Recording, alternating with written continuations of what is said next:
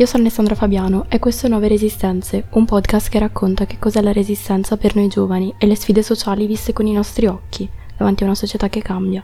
Con le nostre voci e quelle dei protagonisti ed esperti, oggi avremo modo di esplorare la disregolazione alimentare e l'emotività. Ci concentreremo soprattutto su un concetto molto importante, la fame emotiva. La fame, un bisogno primario, come può essere collegata all'emotività? Ecco, questa è stata la mia reazione quando a 17 anni, in un piccolo studio bianco di fronte a una dietista, scoprivo che il bisogno di mangiare viene filtrato anche dallo stato d'animo.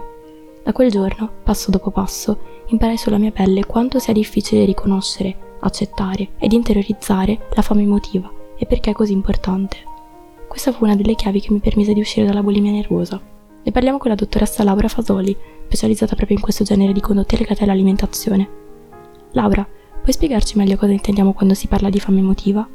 Allora, eh, prima di tutto, ancora prima di cominciare, mi piace sottolineare l'idea che la fame emotiva non è da demonizzare, eh, perché quando noi pensiamo alla fame emotiva, ma io stessa quando preparo magari seminari o degli interventi, vado a cercare delle immagini sulla fame emotiva e viene proprio questa solitamente ragazza rappresentata disperata che resiste che cerca di resistere oppure che ha tantissimi, una montagna di dolci davanti e eh, questa è la rappresentazione che abbiamo della fame emotiva. La fame emotiva si differenzia dalla fame fisiologica perché la fame fisiologica è data dal eh, bisogno che hanno le nostre cellule, il nostro corpo di nutrire, il nostro è la fame eh, del corpo, quindi le cellule hanno bisogno di nutrirsi, lo stomaco ha bisogno di riempirsi e quindi è fisiologico. Invece eh, la fame emotiva si è strutturata proprio per rispondere a un altro tipo di bisogno, che è un bisogno emotivo. Quindi attraverso il cibo vai a colmare questo eh, bisogno, il, il, fatto di eh, attraversare un'emozione, di far fatica ad attraversare questo tipo di emozione, qualsiasi emozione. Può essere tristezza, ma può essere anche gioia, anche lì l'idea è sempre che sia la tristezza, ma in realtà anche la tanta euforia può essere difficile da gestire.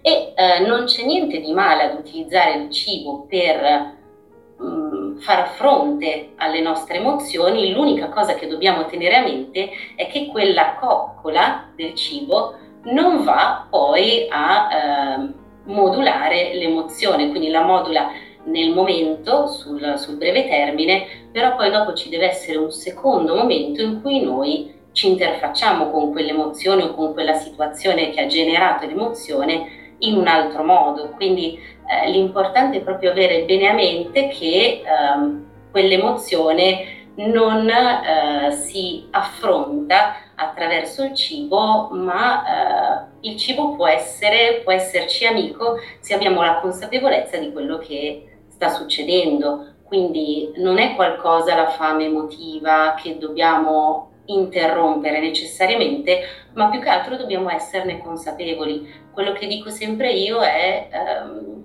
dobbiamo veramente qual è l'emozione che eh, ci sta attraversando, perché se usiamo la fame emotiva per negare delle emozioni o per schiacciare delle emozioni, il fatto di non provare quell'emozione è un problema, non è il fatto di mangiare per aiutarci in quel momento difficile, perché cibo ed emozioni sono profondamente interconnessi e, e, il cibo ha tantissimi significati, quindi vorrei proprio smontare quell'idea per cui assolutamente dalla fame emotiva bisogna resistere.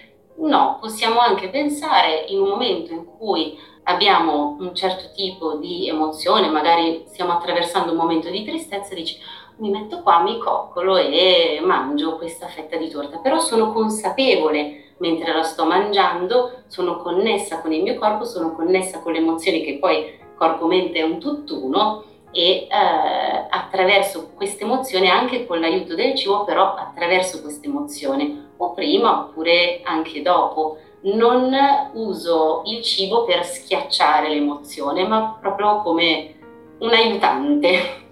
Grazie Laura. Ora ti chiedo cosa si intende con discontrollo alimentare e come lo decliniamo se parliamo di fame emotiva o abbuffate compulsive. Da questa sintomatologia che genere di disturbo intendiamo e questi sintomi coesistono o sono distinti? Dunque, sono due cose separate che ovviamente si possono intrecciare. Da una parte c'è il discontrollo alimentare e il disturbo eh, di discontrollo dell'alimentazione che è il binge eating e eh, che è caratterizzato proprio da queste abbuffate compulsive come sintomatologia. E la fame nervosa, la fame emotiva può comparire, ma non necessariamente poi si trasforma in una buffata compulsiva, sono diverse. Per quanto riguarda le abbuffate compulsive, dobbiamo ricordarci che mangiamo una quantità di eh, cibo veramente eh, importante, più di quanto la maggior parte delle persone potrebbe mangiare, in un periodo di tempo molto ristretto. E, e, questo spesso è associato anche ad un senso di vergogna, di solitudine, tendiamo a nasconderci, e, mm, non è mh, mm, la solita, quella che si chiama tra virgolette abbuffata di Natale o della, delle feste, quella non è una buffata, la buffata è proprio un altro tipo di comportamento. E un'altra caratteristica delle abbuffate è proprio quella di entrare in una sorta di trance, per cui noi non ci rendiamo neanche più conto di che cosa sta succedendo, quando abbiamo iniziato, eh, che cosa ci ha portati lì, è proprio molto molto forte questa spinta.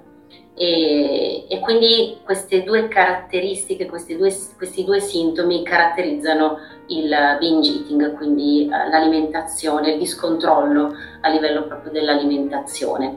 E la fame nervosa e la fame emotiva eh, invece riguardano proprio le emozioni. La fame emotiva riguarda l'emozione, riguarda il desiderio di andare a colmare quel vuoto che poi è... Eh, un vuoto affettivo, una difficoltà nel regolare le emozioni, ci sono tante ragioni per cui noi cerchiamo di utilizzare il cibo eh, come mm, modalità, come strumento, eh, può anche essere utilizzato per anestetizzare le nostre emozioni, eh, sicuramente può avere tanti effetti, però l'idea è proprio quella di uh, utilizzare il cibo per coccolarci, per andare a riempire, per uh, anestetizzare, cioè proprio con una funzione diversa rispetto a uh, quello che il cibo, rispetto alla funzione uh, di, primaria che è quella della fame fisiologica. Poi primaria nel senso che ci permette la sopravvivenza, perché poi in realtà di fame ce ne sono tante, di tanti tipi e sono tutte primarie a loro modo. Infatti già mentre lo dicevo mi stavo già correggendo. perché sono tutte importanti, però intendevo proprio dire primaria nel senso proprio per la nostra sopravvivenza fisiologica. Ecco, non è detto che queste due cose si escludano a vicenda, quindi eh, che ci sia binge eating e che ci sia anche fame emotiva, eh, quindi non, non, è che non si possono sovrapporre, però sicuramente sono due cose diverse. Il podcast è nato dal progetto chiamato Nuove Resistenze, quindi la domanda che vorrei farti è che cosa possiamo fare noi per resistere all'influenza sociale che dall'esterno porta all'insorgere di queste problematiche? Può essere utile ad esempio l'abbattimento di modelli ideali? Sicuramente sì, eh, ci sono dei movimenti, ci sono sicuramente dei cambiamenti, bisogna stare attenti e che alcune uh, pubblicità, alcune informazioni, alcuni contenuti sono abbastanza mascherati, nel senso che sicuramente c'è più informazione da un certo punto di vista, quindi ci si cerca di adeguare, ma sotto sotto il nucleo è sempre lo stesso. Quindi è molto importante avere proprio in mente e non vedere delle cose che in realtà non ci sono delle magari pubblicità che sono mascherate in un senso di inclusività, in un senso di attenzione magari ai disturbi eh, del comportamento alimentare, dell'immagine corporea, però in realtà è solo di facciata e di fondo non c'è niente di tutto questo, non c'è un'attenzione, non c'è una sensibilità. Quindi quello che ad esempio eh, cerco sempre di rimarcare è il doppio messaggio che culturalmente e socialmente riceviamo in questo momento del ama il tuo corpo, però nello stesso tempo cambialo in tutti i modi possibili e immaginabili. Quindi, ed è un messaggio doppio che adesso ricevono le persone che prima non c'era perché prima c'era solamente odia il tuo corpo e cambialo, adesso ci sono questi due messaggi paralleli, però eh, prima di tutto non c'è, cioè il corpo rimane sempre centrale e con corpo intendo l'immagine corporea. Ambivalente e questo eh, manda fortemente in conflitto. Quindi io ti posso dire ama il tuo corpo, però poi dopo compra la mia crema per cambiare il tuo corpo, compra questo prodotto per cambiare il tuo corpo, perché così lo amerai ancora di più. Ma quindi il corpo va bene così com'è oppure no? Perché questi sono messaggi confusivi e specialmente persone che stanno costruendo la loro identità eh, possono essere molto disorientate da questo tipo di messaggi e sentirsi anche in colpa perché non amano il proprio corpo. E, e quindi sicuramente è positivo il fatto che vengano affrontati certi argomenti, che ci si stiano, si stiano smuovendo eh, delle carte, degli elementi, però dall'altra parte è anche più difficile muoversi in questa complessità perché eh, non sempre i messaggi vengono dati in modo coerente e con l'attenzione dovuta. Ringrazio nuovamente Laura per il suo prezioso contributo. Io sono Alessandra Fabiano e avete ascoltato Nuove Resistenze. Questo podcast è stato creato nell'ambito del progetto Resistenze in serie, realizzato dall'Universitario Samba Radio, con il contributo dell'Opera Universitaria e dell'Università di Trento. Resistenza è un progetto di Arci del Trentino sostenuto dalla Fondazione Caritro.